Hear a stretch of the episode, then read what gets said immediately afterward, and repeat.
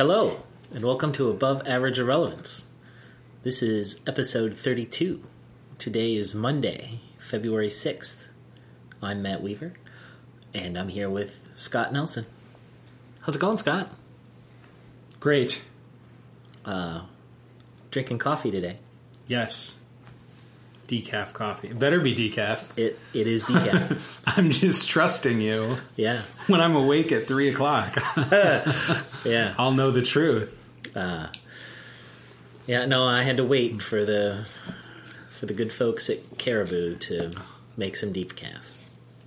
Did I tell you about my Caribou coffee experience? no.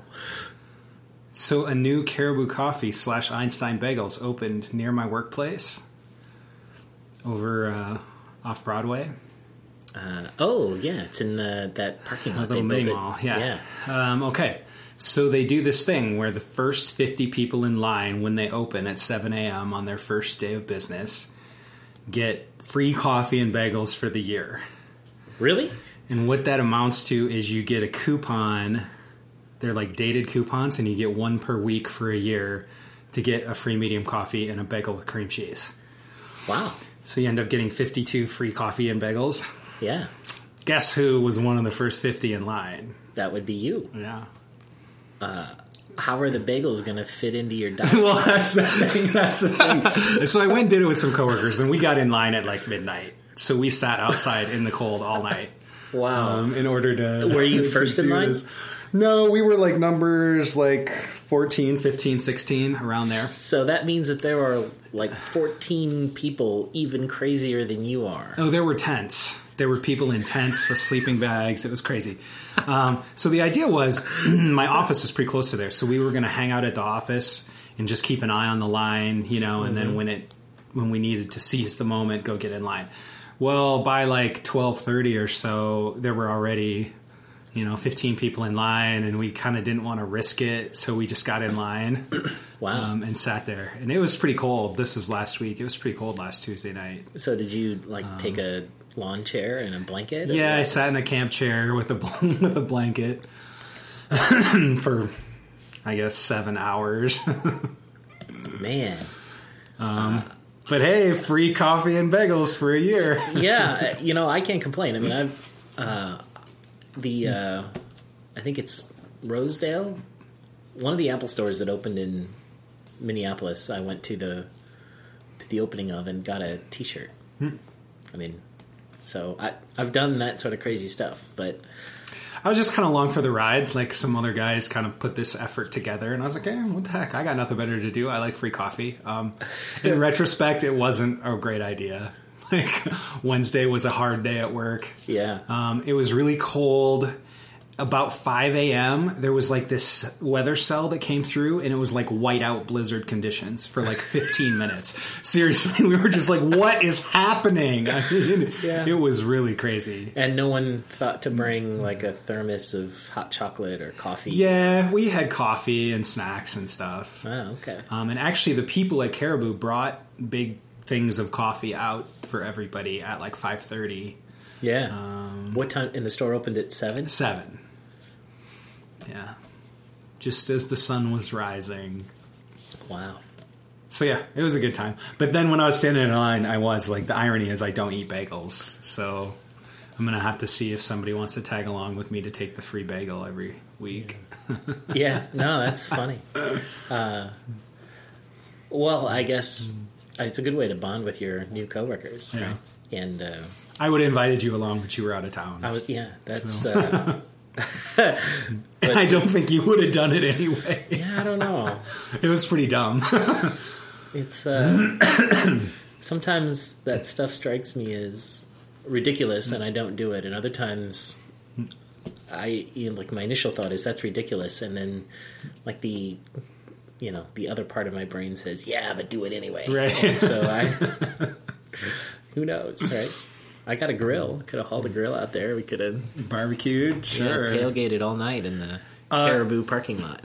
part of what was funny about the experience was a the other people. You can't imagine the diversity of the people who were willing to wait in line all night for free for free stuff. Mm-hmm. so the diversity of people was really interesting, and just the kind of like the procedure of it over the night. So the 50 people were in line by about 3:30 a.m. Wow. So we jumped the gun by several hours. Yep. Um, but it was still pretty early, and then people just kind of kept rolling in, and you would see people slowly drive by, and they're like counting the people in line. Sure. And I mean, even up to like 6 a.m., there were still people showing up thinking that they were going to be in the 50, Because who's the ridiculous person that's going to stand out there all night? right? well, that's fantastic. Yeah, it was good. Um, I'm not into that kind of thing. I've never done Black Friday. I've never gone and waited in a line outside the store. And generally, I'm anti scarcity. Mm-hmm. Like, I get kind of this well, bullshit attitude, you know, when Right. something is artificially scarce. Yep. You know, so you have to wait in line or be there to hit the button at a given time. I'm generally anti that whole concept.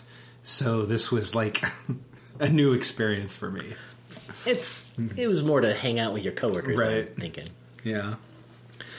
I do have a friend of mine who uh, a couple years ago, when the Toppers Pizza place opened, they had a you know be one of the first people in line and get free pizza for a year, and so he he did that, and they had it was I think it was one Toppers pizza a week. I don't remember what it exactly was, but they Now that's serious. they had a pizza a week, and uh, the I mean, because that's like a I don't know what fifteen dollar value, something like that. yeah, well, it's toppers, maybe eight dollars. Okay, but uh, uh, I don't, you know, they did it, but I don't know that they've. Like I had a couple of them because we were doing something. He's like, "Oh, I'll bring a pizza. We haven't Yeah. used our pizza this week," and so that was fine. But neither he nor I really eat it. nobody. Yeah, pizza. nobody needs to eat pizza weekly. well, especially Toppers. Toppers Yeah, pizza. right? I, to be honest, you know, I've kind of been eating Domino's pizza. No. On those occasions when I when I order a pizza, which isn't often, but they're kind of killing it as as far as delivery pizza goes. It's definitely the most convenient uh, and most like reliable as far as ordering online Yeah, and actually getting it delivered when they say it's going to be, and easy to pay and yeah. that kind of stuff. There's several places in town here that do online ordering where it's just a disaster. So I've thought about, you know, because the pizzas you get from Domino's or Pizza Hut or whatever are kind of terrible. Uh, well, I didn't want to like say that since you said you've been eating Domino's pizza, but I think it's pretty terrible. It, it is terrible. but is there another delivery place in town that you think is better? No. Yeah. See, uh, I feel like as a as a moderately capable, you know, semi-intelligent human being, I ought to be able to make a pizza at my house that's superior to anything that some dude is going to bring me in a cardboard box. Um, but I, I almost never make a pizza at home It's a lot of work. Well, and you got to start with the dough. And I feel like if I was going to have to learn how to make the dough, I'd need a uh, a stand mixer, you know, with, a, with a dough hook on it, which I don't have. And it's not that I don't want one, but I don't really want one. Yeah. So I used to make homemade pizza quite a bit when I was into eating pizza, and I would just buy the Pillsbury, you know, package. pizza dough in a Yeah. can. And I know anything, any like That's easy. any bread product you get out of a can, I know is bad and bad for you, but um, yeah, it's it tastes good and it makes a good pizza crust. yeah. So Uh, and you know, I suppose it's fresh in a way that the twenty minutes it takes to get from wherever to your house. What I'll say is it's no worse for you than Domino's pizza crust. I know that for a fact.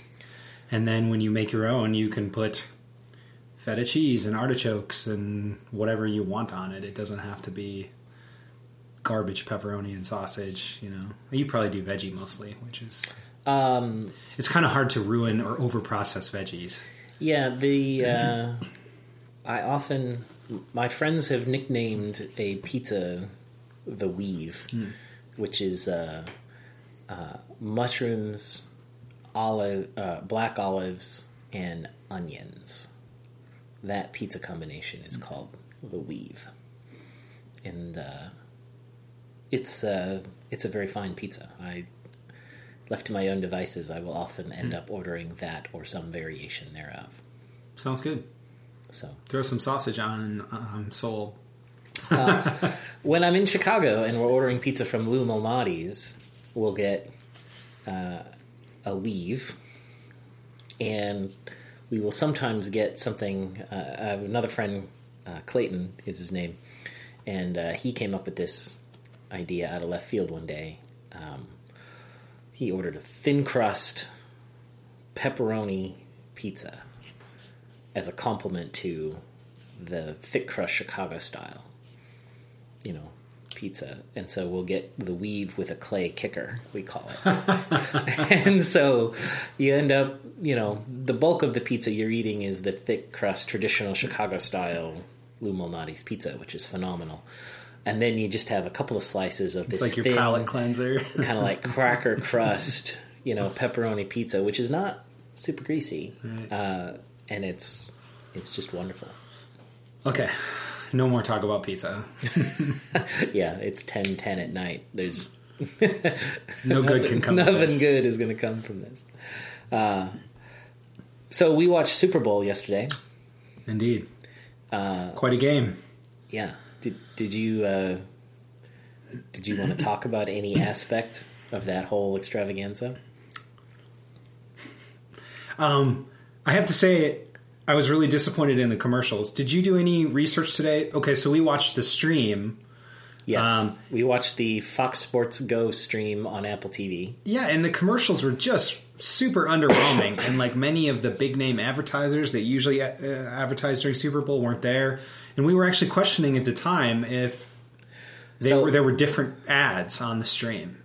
Um, I had read prior to the game that uh, the Fox in the stream was going to let local stations put their commercials in the streams for the people locally, um, but we didn't see any local commercials. Uh, so probably our affiliate here didn't do that, is my guess. Um, so at least at that level, we seem to see some different commercials. We saw a lot of, you know, Fox commercials. Yeah, like house ads. Um, a lot. So it seemed like there were a bunch of commercials we weren't getting. Uh, at one point during the third quarter, uh, the whole thing keeled over and died.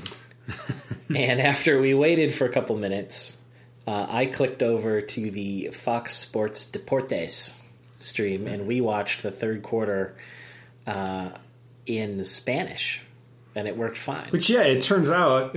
I mean, you're just watching the football anyway. Like, Yeah, I mean the announcers were in Spanish, and uh, then as we got into the fourth quarter and the Patriots started to do well, we were afraid to try to switch back for fear that we'd ruin it all. But uh, you know, my friend who was the Patriots fan. Uh, in the Spanish spirit, every time the Patriots would score a touchdown, he would yell "Goal!" so you know, like he was watching a soccer game. Uh, so I thought that was kind of fun.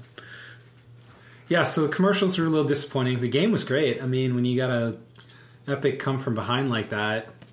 And you're not even really a football fan, so I mean, I like to watch football. I don't. I have. I don't have a team. I don't root for anybody. I don't really care Yeah. about the outcome of the game. Um, so I'm just there hoping for a good game. Period. right. So it's something worth watching. Um, and this was. Yeah, it was. Um, it was one of the better Super Bowl football games I can remember. Definitely. I do think the NFL overtime, the way overtime works with sudden death is not good. I think it's horribly anticlimactic when you get into overtime like that, you know, and you get your second win and you're excited. It's like it's like the game starts over, you know, it's 0-0 and then it's like one drive down the field and it's over. Well- I, I watched a playoff game earlier, uh, maybe it wasn't a playoff game. I watched a game earlier this year where it was the same thing. I think it was a Packers game where it went into overtime and then one one drive and it's over. Like it, it places all of One drive that ends in a touchdown. yeah. Uh, it used to be first person to score. So even if you got to the 40 yard line and your kicker could muscle, you know, muscle a long Yeah. kick, you could win that way. But now I think if you are the first to score, but you score a field goal, Then the the other team, gets still chance, gets a yeah. chance. But even, I mean, it just it it puts way too much value on the luck of the coin toss then for who gets the first Mm. possession. I feel like there should be equal possessions. The argument would be scoring a touchdown is harder, and in the case of the Super Bowl, um, uh, Tom Brady and the Patriots offense was on a roll, and the Falcons defense was kind of playing terrible. Yeah. And the Patriots got lucky, won the coin toss, and you know Atlanta had a shot to stop them and didn't. Yeah, I know. I, I would have liked to have watched another quarter of football at that point, Sure. But I, I would entertain though, you know, if uh, each team gets to have at least one possession. that would be fairer. I mean, that's the way Yeah. college football works.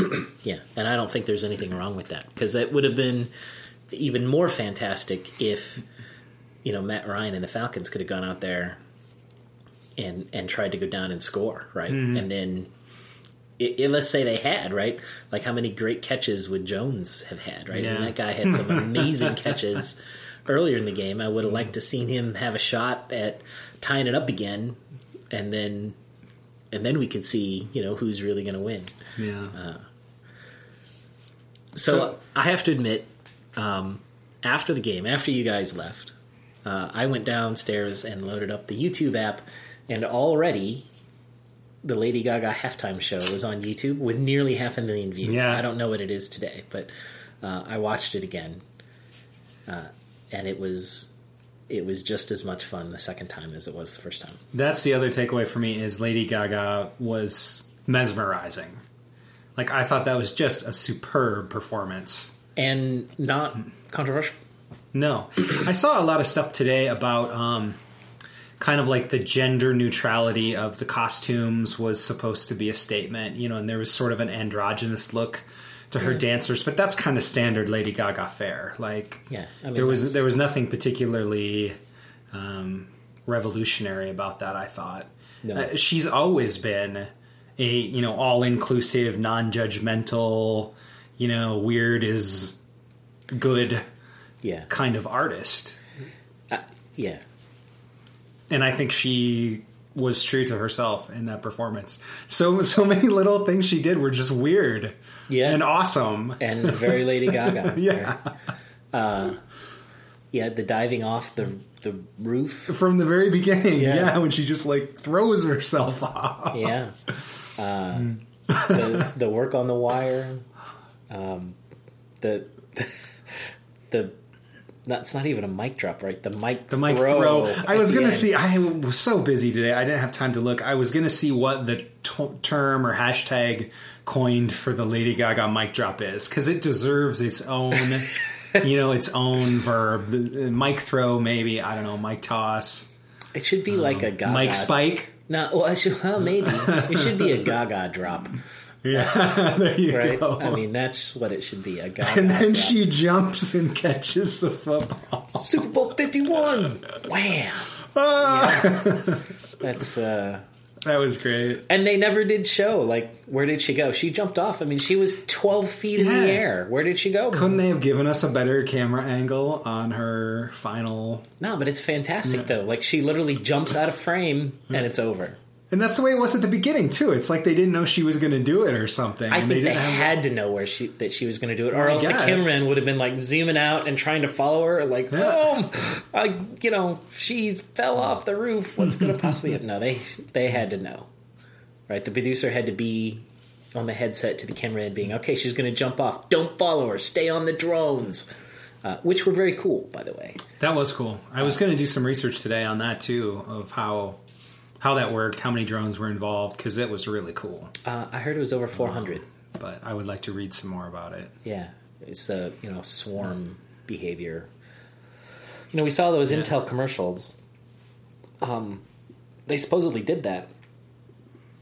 Intel had the did the drone technology, and uh, we saw it a couple times uh, where they had this like you know they did these replays where they like zoomed around the field to show you different angles of a like a freeze frame during a replay. That was also intel technology.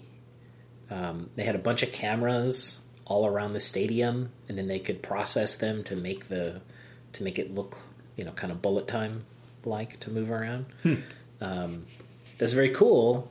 I thought they did a terrible job of branding that. Like i i knew about it because i read about it prior of the game but i don't think that your average tv audience watcher even put two and two together that I didn't. a bunch of smart intel guys were working hard to figure out how to do that. I mean, all those intel people that worked on that should have should have had something like Intel should have had a you know a two minute commercial somewhere during the game that highlighted those people and said you know we're more than just the processor in your laptop that you hate, right? We are, you know, we're Intel and we're powering the future or something like that, right? They could have, they could have tried to do something like that, but didn't. Uh, yeah. So anyway, another Super Bowl come and gone. Yeah, it was a pretty good one as far as Super Bowls go. Hmm.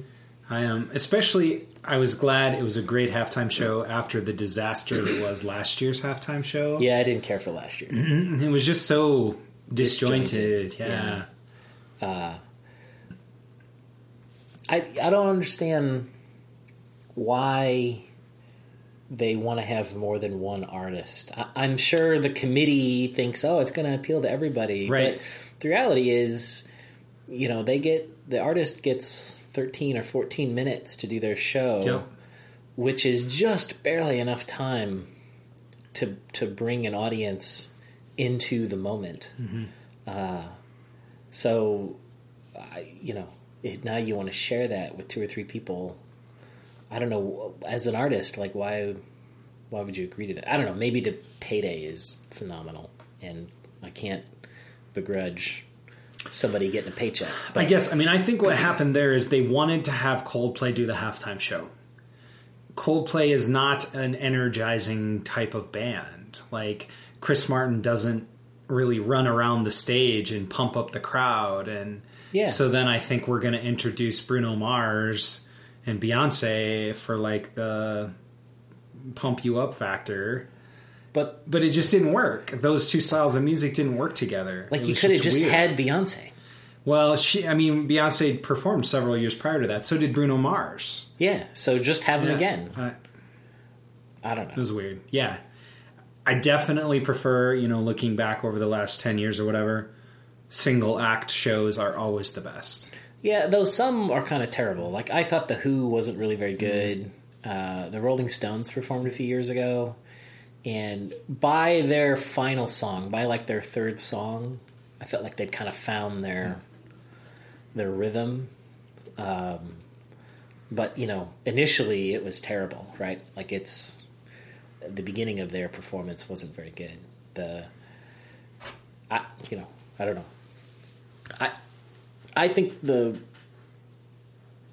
the Super Bowl performance It's a tough gig. it's a tough gig, right? I mean, Mm-hmm. it's your audience is huge, and your time. It's a cultural short. touchstone. It's something that everyone's going to talk about. Everyone's going to remember.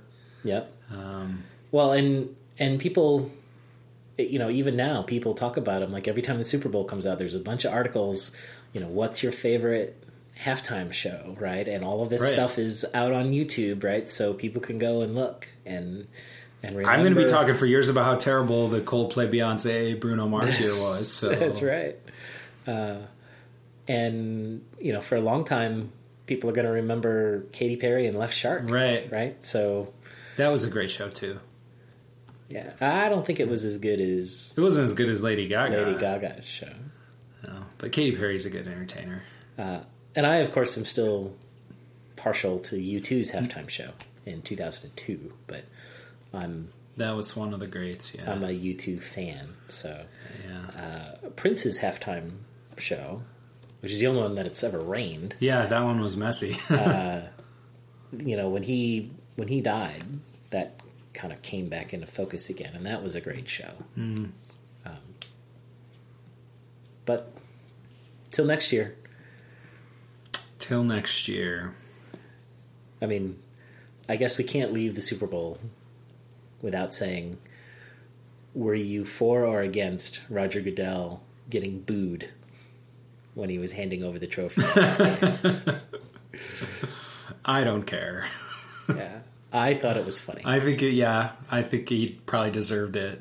yeah, The way uh, that whole thing was handled. so But I I wonder how much longer he'll have the job.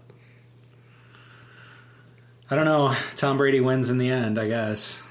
Yeah, well, whether Tom Brady wins on the field or not, he goes home to a supermodel every night, so he, he might just win anyway this is true. Tom Because- Brady just plain wins. because he's Tom Brady and you're not. Exactly. oh, that was so funny too. Um, the At- Atlanta owner, I think it was the owner and his wife. Yeah. they kept showing him in the telecast, and they show him in the box, and every touchdown they're cheering, and the Right. ladies dancing, and they're happy. And then as the fourth quarter goes on, they get down to the field, and the cheering is a little more reserved. and then as the Patriots start scoring, it keeps showing them, and the faces have fallen, and everything's Yeah. gotten very serious. And then by the end, it was just like completely distraught. Yeah, that last I shot would like to. I would. Yeah, I would like to see like uh the screenshots throughout the Super Bowl of those two. That's got to be a meme by now. Yeah, because it was just like drooping. Yeah. Well, crazy. as That's I'm what sure, would happen. That's what would happen if you thought your team was gonna. Yeah, as I'm sure all of the Falcons fans were right. Because Yeah. I mean, let's be honest, you just blew a 25 point lead in the Super Bowl. Talk about I don't know what happened. They just got overconfident. Yeah. So Oh well. Better luck next year. yeah, something like that. Anyway. Uh, So so we got it- some topics today. We do. Um, let's go from the bottom up. So, uh, the Astronaut IO, uh, which is just a little funny web app that somebody made that shows visitors short clips of YouTube videos that do not have very many views. And so you see six, seven seconds of a video. And if it's intriguing to you, there's one button, and you can push the button and you'll keep watching that video.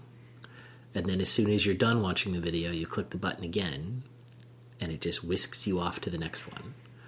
And so you get these little little blips of of videos that are not popular. Mm-hmm. Like by design, it is searching for videos that have as few views as possible. Right? So you're an astronaut in the nether regions of YouTube, right? You're watching the videos that no one has seen before. You're trying to uncover hidden gems. Maybe. uh, you're certainly uncovering hidden things. If you're lucky, you'll find a gem. So yeah, I'm kind of fascinated by this. Like, I could get sucked in. I could get sucked into that for hours. Um, like the little time I spent on it, there were a lot of very interesting videos. Uh, high school, high school bands, Yeah. high school basketball games. A lot of home video type stuff. Right. Home video stuff that people take. They post it on YouTube. They send the link to their team or their family. Yeah. Um, but then no one. There's no discovery aspect to that video whatsoever. Right. It's not. It's not gone viral. You know, Jimmy Fallon isn't hawking it. Right. Yeah. So like little interviews, class project things, just like anything that People's people, grandkids doing Yep. stupid stuff. Right. Yeah. what I would call like the direct link videos, where a direct link has been sent to the people who it's pertinent to, right. but it's still out there to be sco- to be discovered. That's right. Uh, it would seem like this might be an ideal April Fool's Day joke in your office. Like if you could somehow get, you know, at at 9 a.m. everybody's browsers to pop open a tab with Astronaut IO in it. Just see if you could crater the office all day. you know, people watching unwatched YouTube videos. Uh, that might be a a fun thing. not quite sure how you do it, but I don't know. Do you have an intranet? Can you can you put a little JavaScript bug in the intranet? Mm. Make everybody's web browsers open? Probably, probably not. Maybe you should Probably shouldn't try Uh, Well, at least not now that we've talked about it publicly. Yeah. on the on the podcast. So I didn't. I didn't do any reading. Did it say on the site how they managed to do this?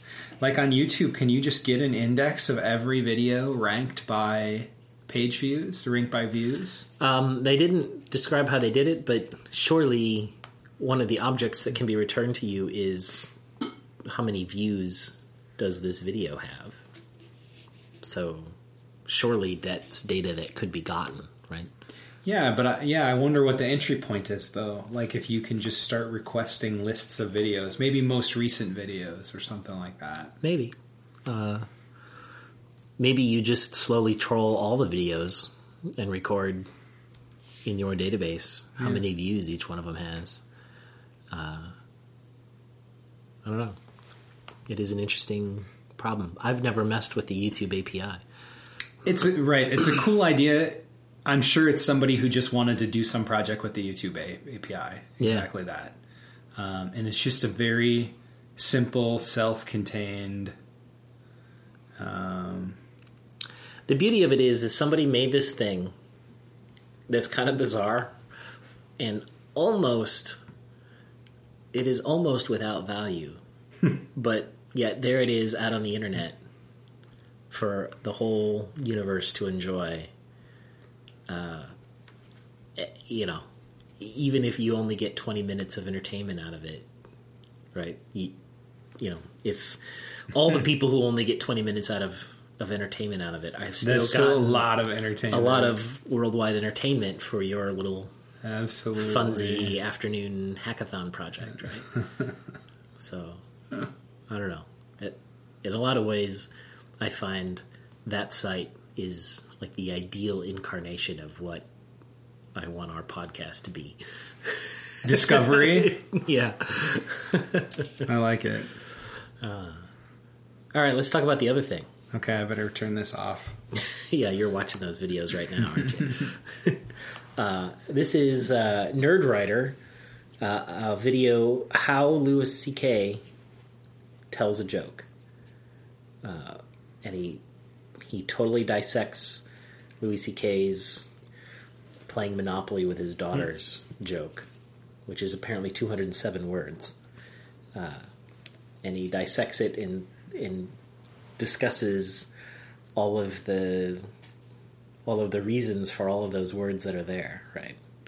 You know, because Louis C.K. seems like he's kind of making that joke up on the fly, but he's not. Right. No, He's- every word is there on purpose. It is very carefully engineered. Yeah, uh, but when you when he picks it apart and shows it to you about, you know, like he's setting up the premise and he's inserting some clever words in the premise that'll get some laughs and kind of get you primed for what's going to happen, um, and how you know when he as he's telling this joke there are these little bits in there that he knows are going to get laughs and there's pauses in his delivery to let the audience laugh.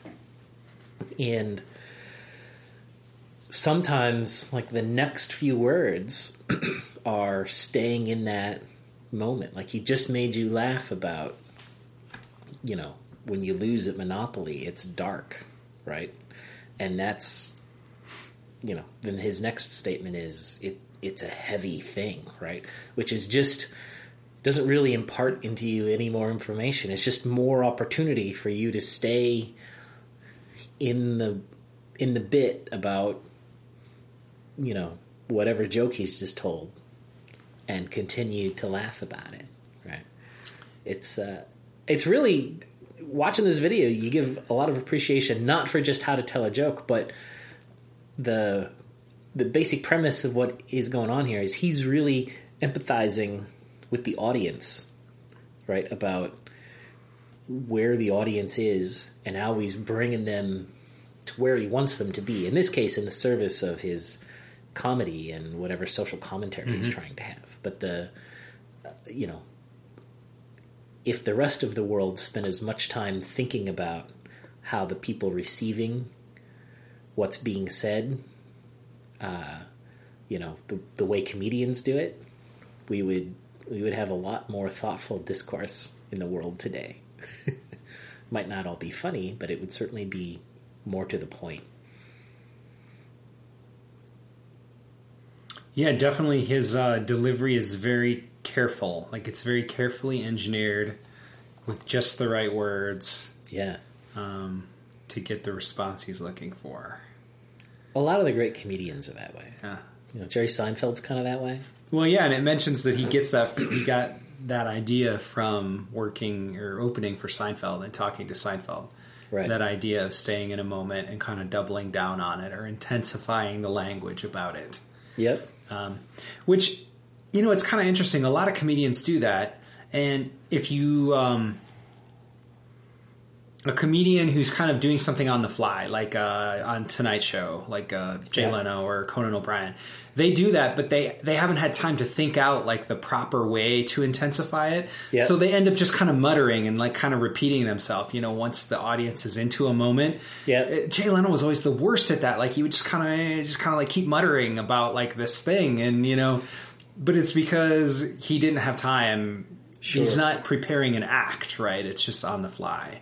Yeah. Um, and but you can draw parallels between that kind of like in the moment comedy and then actual prepared uh, stand up routine and how more carefully they can craft that, those moments. Yeah. Uh, when you watch comedians in cars getting coffee with Seinfeld, I, I don't know. Do you watch this thing on the? And I know I've seen bits and pieces of it. It it's genuinely funny, um, in kind of an off the wall way, and uh, you know because he spends basically a day with these people, and he can because he's Jerry Seinfeld. So when Seinfeld calls and says, "Hey, I want you on my show," you kind of say yes, right? Um, but you know the whole thing is edited down to 15 or 20 minutes right and so uh, my guess is you know by spending some time with them he gets everybody in kind of a relaxed state and they're almost not even aware anymore of the camera. And then it's just uh, almost always just two comedians just trying to make each other laugh. Right. And it you know your audience is one. It just happens to be another fellow comic, right? And so sometimes they have these great exchanges where somebody will say something, you know, and then the other person starts riffing off that whole thing, you know, or they're telling funny stories together, and uh, it's it's funny. It's uh, and but it is kind of that in the moment comedy that isn't studied or practiced in the way that somebody's stand up routine really is studied or practiced. But you get kind of a sense, you know, like he had Garry Shandling on, and you know he and and Garry Shandling were were great friends. Um, but you know, if you've ever seen Garry Shandling's comedy, it has kind of a certain style of it. But when you get Garry Shandling kind of comfortable and you're just in the car and you've had coffee, as it turns out, he's kind of just that way, Yeah. right? Be- and, you know, and his style comes through. Uh, you know, he's had Sarah Silverman on, and she's just, you know, a little less polished and careful, but the way that she kind of is, like the impression you get from her watching her comedy routine, that's just kind of how she is in real life, right? Like it's it's kind of funny when you when you see that. I don't know. I really enjoy that show. Yeah, I should I should check it out. So that's another thing I love about Louis C.K. though is he um he has such a great everyman quality, Yeah. and he just kind of he has kind of like a dumb guy quality too. Like he's obviously very smart. I mean, he's a brilliant Sure. comedian, but he plays off as just kind of like you know stupid guy, stupid dad, doesn't know what he's doing, um, and that's part of the reason why he can get away with you know he had. He has some of the most like raw, vulgar, Yeah. you know, off the wall humor, and he gets away with it because he there's nothing about him that's like being dirty or rude. He's just kind of being dumb guy, you know. I, I, do you disagree? Like he he was hosted SNL like last year or recently, and he did this whole bit about like pedophiles. Like it was pretty.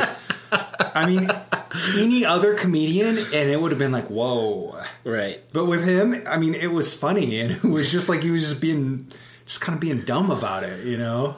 When uh, Louis C.K. was on Comedians in Cars Getting Coffee, he he told this story about because he's you know he's a rich guy now, right? Hmm. So he has this boat, and they were out, you know, in New York on the water, and somehow he got the boat stuck, and you know because of the tides changing, and you know he's got his kids on the boat, and there's no food, and they're they're stuck. and I mean, it's just it's this That's great his- story yeah. of of uh, man, I was so dumb, and we almost died. Right. right. He dumb guy humor. It's the best. It was very self-deprecating. Yeah. Like in the best way. Yeah.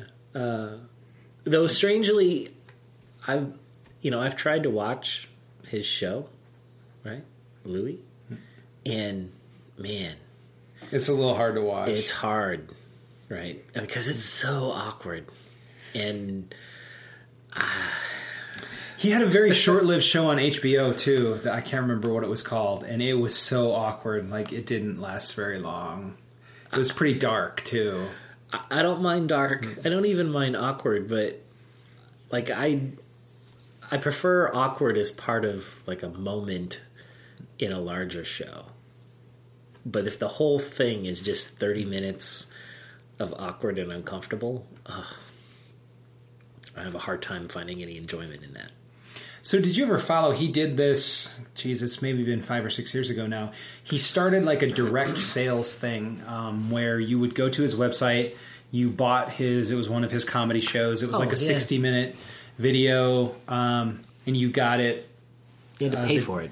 You paid for it, and then you got the download, DRM free, high high res. Yeah. Um, and I bought it. I mean, it, it was a great comedy special, and you got a you know a high quality Yeah. um, digital copy of it, and it was really cool. And then you were on his mailing list, and he would send these pretty like clever, um, you know, very like I'm doing this thing. You don't have to buy it. You know, if you're interested, come check it out. You know, it was always Right. very, um, you know, not pushy or anything.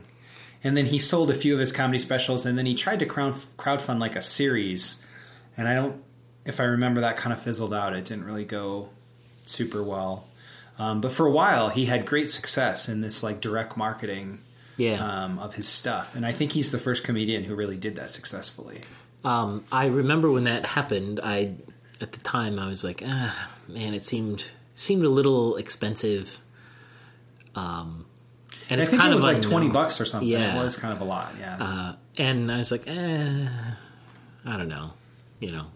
So I didn't do it, but it's tough. The uh, and you know, do you really want to watch on the computer? Like, I have an Apple TV now, so I'm more inter- interested maybe in that stuff. But um, I'd be more interested in like paying five bucks on iTunes to rent it and watch it once. Right? yeah. I don't know. It's uh it's tough to figure out how to how to charge for all of that stuff.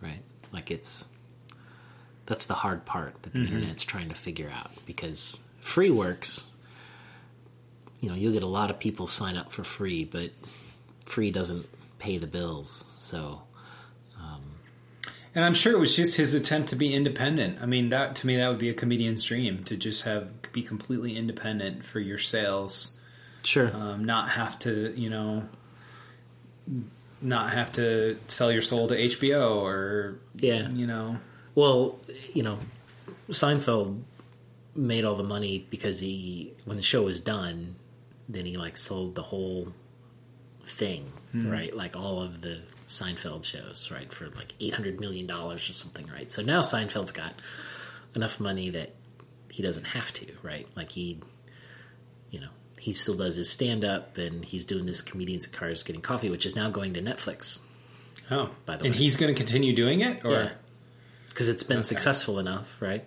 But he can just do it because the money doesn't matter, right? Like he can find partners that will do it because they want to do it Yeah.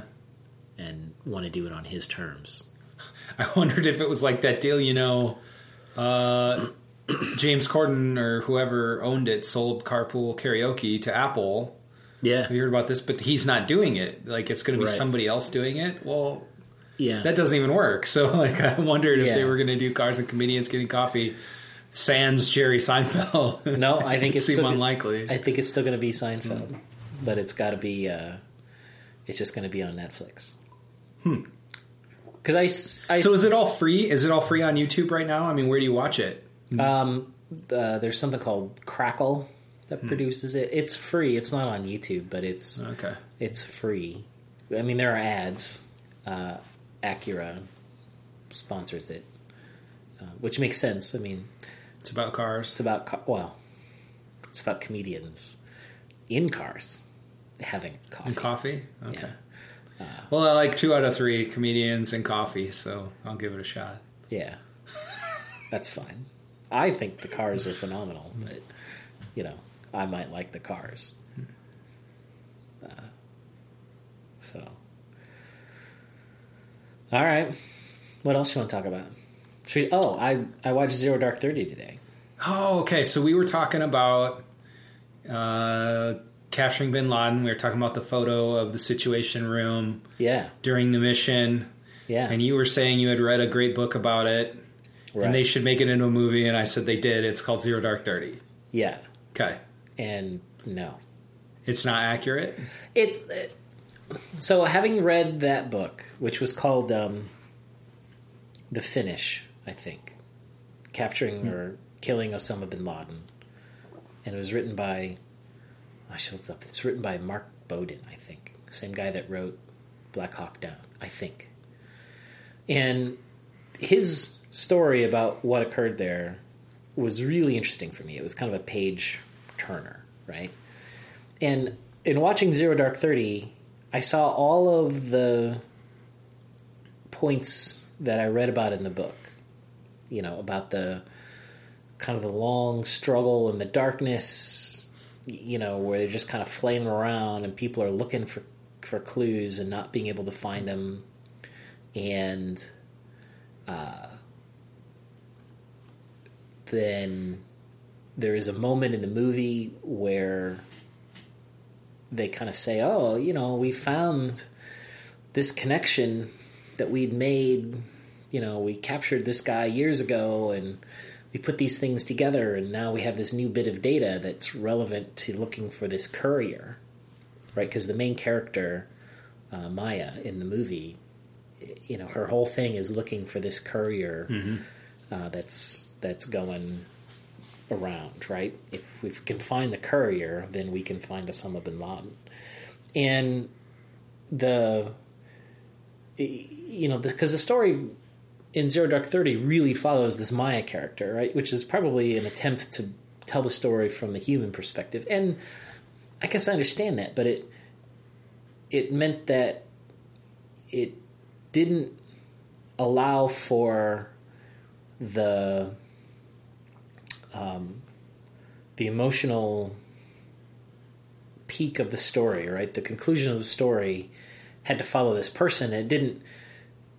It, it kind of divorced itself a little bit from the events, right? Like I knew a lot of things that were going on that were told in a very subtle way in the story, but I don't. You know, you didn't read it, and I don't you know, I talked about lots of things about Right. what was going on, and you were like, "Oh, I didn't know that at all," right? Because if all you watch was Zero Dark Thirty, all you get is, you know, Maya is very driven and spent a lot of time, So you get everything that's kind of related to her in some way. right? And what you don't get is, you know, it's the part of the billions of dollars that the United States has spent advancing the state of of state of the art for um, cross-checking data in the computer and all of the signals intelligence and all of the things that the NSA and the CIA are doing, right? That's what eventually allowed this pattern to be made Yeah. about the uh, uh, about the courier, right? And then it kind of showed a little bit of the struggle of, you know, we think maybe that Osama bin Laden is here, but we don't really know, and uh, that was a really tough problem, right? That they they didn't really gloss over, but they didn't, you know, from from the main character in the movie's perspective. I mean, she was just angry that they were taking a long time to do anything, which wasn't really the tone that I think would have been most interesting to the viewers. Certainly not most interesting to me, right? Because it's, uh, you know, they didn't talk at all about the geopolitical politics and the risks associated with, you know, sending troops into a sovereign country that's ostensibly one of our allies mm. without telling them to go, uh, you know, assault a house that's uh, you know, a little less than a mile. It's like eight tenths of a mile away from one of their military academies, right? Because maybe we think Osama bin Laden is there, right? Mm-hmm. Uh, there was no discussion. Um, uh, there was like one throwaway line in the movie where they say, "I wanted to drop a bomb on the place, but you know, we're going to send the SEALs in." Well, you know, the they spent a lot a lot of time figuring out what it would be to drop a bomb on the mm-hmm. place, and the answer is since you don't know exactly what the compound is made out of, and you don't know if there's an underground network there, dropping a bomb on it isn't isn't likely to be the case. Like if you can know that Osama bin Laden is there, and you want to know for sure that we're going to kill him by dropping a bomb on the place, you got to drop a lot of bombs on the place, right? and that involves dropping so many bombs on the place that all of those neighbors that you see when you watch the movie, you know, where the lights come on and mm-hmm. people are walking down the street, right? All those people are likely going to die too, right? Right, and it, you know, the United States isn't generally big into killing a bunch of innocent people, right? So it's like, well, okay, I understand that that's the math works out. That's how we got to do it, but that's not really who we are. So we didn't make that choice, right? Uh, uh, you know, I thought that's an interesting story to tell. And then the you know the seals kind of you know they they didn't really say one way or the other, right? But you kind of got the impression that they didn't necessarily have to do a lot of planning for this thing. Mm-hmm.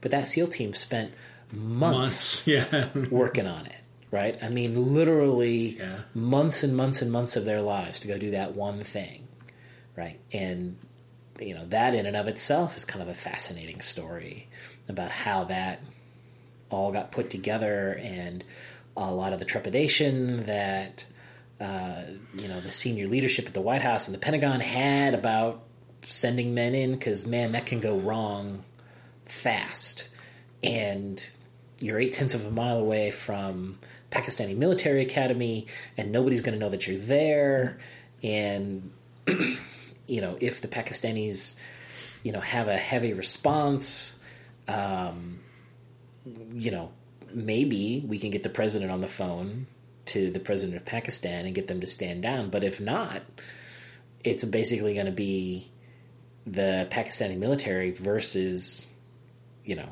two helicopters full of Navy SEALs. And tell me that's not going to make the news. And how terrible is that going to be? Because you know, some SEALs are going to die, and a whole lot of Pakistanis are going to die. Right? I mean, that's just going to be terrible, right? And you know, there was a whole, there was a an Army Ranger unit, you know, with more helicopters and more guys, like right on the border, ready to go. Is that in the movie at all? No, it's not even in the yeah. movie at all, right? But that was part of the contingency of man, if everything goes sideways, and we literally got to fight our way out, we're going to send in even more guys right. to fight their way in and help the SEALs fight their way out. Right? I mean, you, you know, that sort of planning is kind of crazy, right? And the it, the story didn't, the movie didn't have an opportunity to tell that story at all. Uh, and I think that that story is more interesting than Maya the analyst's story. So, so that's the Jessica Chastain character, yeah. right? Is is she a big character in the book, or have they just really embellished her importance in no. the story? I, I no, Like, do you even remember that character from the book? Uh, no, that should. There's no. There's no Oh. Jessica Chastain character. I mean that. There's no Maya character in yeah, the book. I don't know if Maya. Undoubtedly, there are a bunch of analysts, right? I don't Right. know if she's based on a real person or if she's just an invented. She's person. kind of the embodiment of the intelligence and that's a process. and th- there's nothing wrong with that, right? And, and I know that Right, because this isn't a documentary, right? This isn't a a narrative story. Right. And I know that one of the things that they wanted to tell was, you know, here's what waterboarding looks like. You know, here's what torture looks like, right? And I, I know that that was part of the political motivations of the movie. And I, I thought they they didn't pull any punches with what that is, right? And, uh, you know, okay, I get that. Um, a lot of that's terrible. A lot of people are doing it because they thought that it was helping right? And I'm not going to pass judgment one way or the other on it. Uh, but that to me is less interesting than the the broader story and the context around. You know, we found this courier. We think maybe Osama bin Laden is here. How can we know Plan for the sure? mission. Plan the mission, right? Um, so I would hope someday, eventually, we come back and tell that story. It doesn't have to be in a rah rah, you know, yay America sort of way. But that, to me, I think is a really interesting story that I would like to see as a movie. Um, uh, so, yeah. I think watching Zero Dark Thirty, you'll have an understanding of what hunting down Osama bin Laden was like, but I don't think you'll have the full. Right. Exactly. story. I have a better than nothing understanding. Yeah. Um, And was there anything in it that you thought was particularly like not factual? Um. I mean, there's nothing that's like a blatant Yeah. No. Nothing that. sensationalized detail or anything. No. Not really. Nothing that struck me as such anyway. Like I'm sure a lot of the dialogue between all the different people that's probably totally a fiction. Right? Yeah. I don't remember after that movie hearing a lot of, you know, complaints or debate about how accurate or inaccurate it was, as opposed to um, the Benghazi movie. Oh, like 13 hours or something. Yeah, like that, right. that was a very good film. Like I liked it very much. There was a lot of debate after that one of how you know things were presented and how the officials at the embassy were presented versus at the outpost. You know, and what people's motivations were and who really said and did what and. Because I think maybe the source material for that was a little more contentious too. Yeah. Uh, it seems like this book that you read, the the Bin Laden story, seems to be pretty well vetted and agreed upon, like an agreed upon yeah. history kind of thing. Well, it's certainly a lot less political, right? Benghazi is a is a political thing. So, you know, people you might talk to who know something about it are going to have a pretty hardcore slant one way or the other. And a lot of people who know absolutely nothing about it have a pretty strong opinion about it too. Yeah. So, uh, yeah. I, to be honest, I have, in a lot of ways, avoided Benghazi. Um, I, that's on purpose, right? I'll eventually come around to it, perhaps in a more academic way. I think, yeah, Uh, I think there's a lot of information. Um, there's a lot of things to understand before you should have a legitimate opinion about it. Let's put Yeah. it that way. Uh, the the thing that I would want my government to do is to understand it without trying to to blame or use it as a political weapon mm-hmm. as it has been used. To, but to really understand what were the events that occurred what were the choices that were made and how would we choose differently in that situation in the future so that we don't have it again. Yep. Um, that's what you would want your government bureaucracy to do. Um, that may have been done. I don't know, right? But it's certainly been used for more things, and it's a mm-hmm. it's a political landmine at this point. So It was a good movie, though. Did you see that? no, hmm. I would recommend it. so we'll see. I'll get there. Uh, yeah. Oh, I need to get to some movies. I'm way behind on my Oscar movie viewer viewing Yeah. viewership. I think I have like six movies to see in the next three weeks. That's a lot. It's unlikely. Uh, are any of these on Netflix yet? Like that's an obvious thing to me that is is stupid that we don't have yet. Like Netflix or Hulu or Amazon Prime or iTunes. Somebody should just have the hey, here are all the movies nominated for for best movie Oscar. Uh, rent them now, right? Like I feel like somebody's going to make a bunch of money as soon as they can figure out how to do that. Yeah, it's just all timing. Um, you know, people want to release the movies right at the end of the season, so they're fresh in everybody's mind and nomination time. So it, there are a few nominate. I have a list of the nominated movies I want to see. There are a few of them. Um, like Hell or High Water is out on Yeah, I saw that. Oh yeah, is it good? I have that it. DVD right now, but I haven't watched it. Yeah, I liked it. Um, Captain Fantastic, The Lobster.